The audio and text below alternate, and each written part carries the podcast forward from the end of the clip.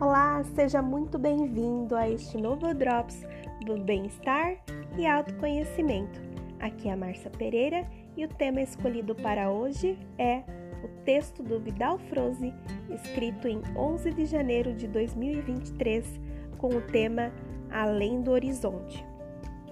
Amados, o acabamento de uma obra é sempre a parte mais sensível e que requer maior atenção Toda a estrutura, apesar de ser muito resistente, pode até ser bruta, irregular e até um pouco disforme, porém o acabamento torna as linhas mais harmoniosas e dá a beleza que se, que se espera dela.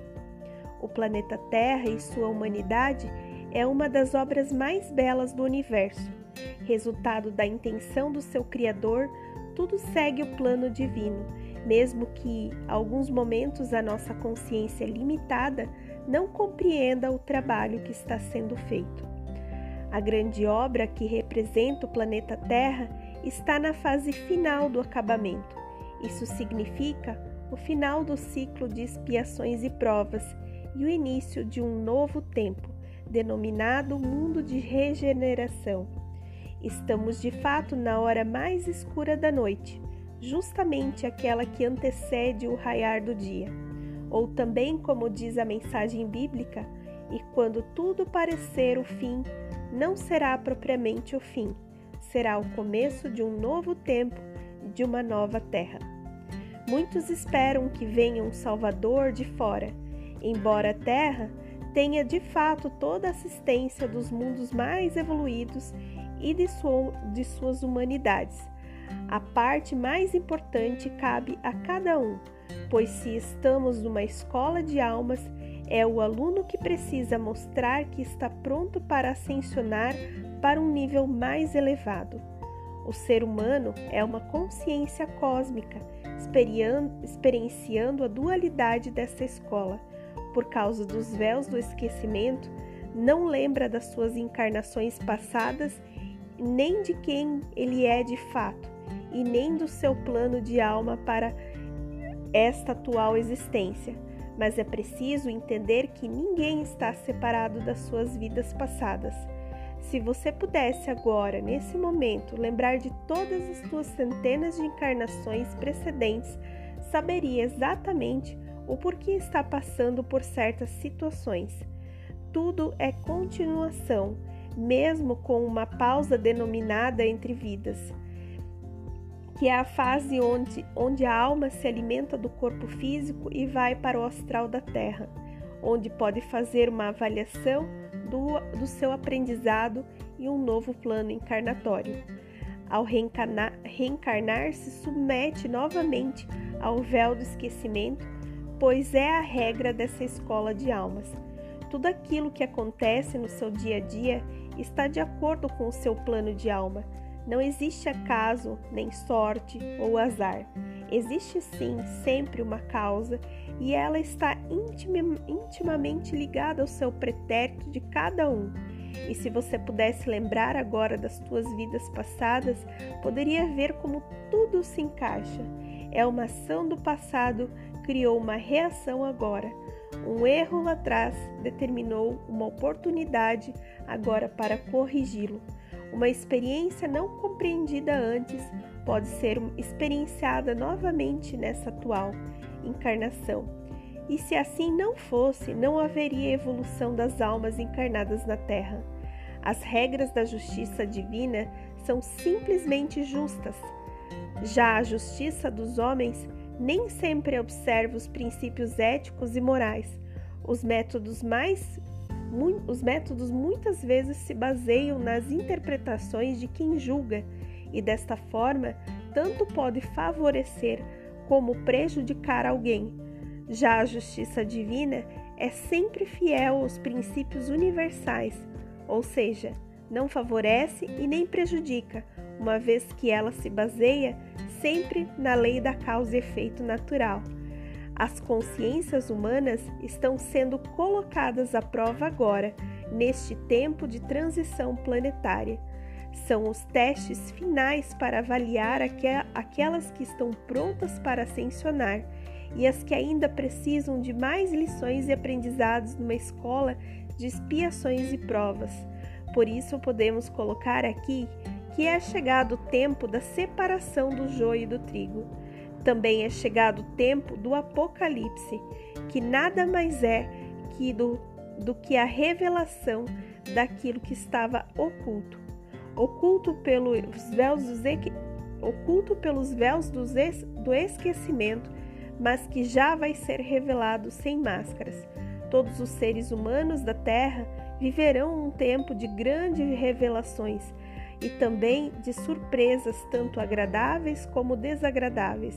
Se pudéssemos já lembrar das, das vidas passadas, seria mais fácil de entender o porquê as pessoas que estão passando por grandes tribulações, pessoas voltadas ao bem e que sofrem certas injustiças quando se olha pela ótica humana da realidade atual.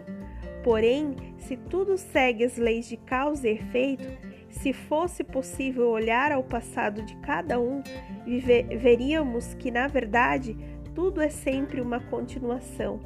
Mesmo com o desencarne da alma, não há, ela não interrompe a, a sequência das lições nas suas sucessivas encarnações. Também, se olharmos para hoje, vemos que ainda há muitas pessoas praticando mal, atos desumanos e hediondos de todos os lugares do planeta.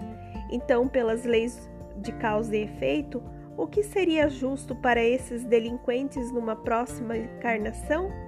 Obviamente que a justiça divina se baseia na seguinte parábola: a cada um a cada um segundo as suas obras. Já foi dito aqui que nas leis universais não há vítima e nem algoz, há sempre a aplicação da lei da ação e reação.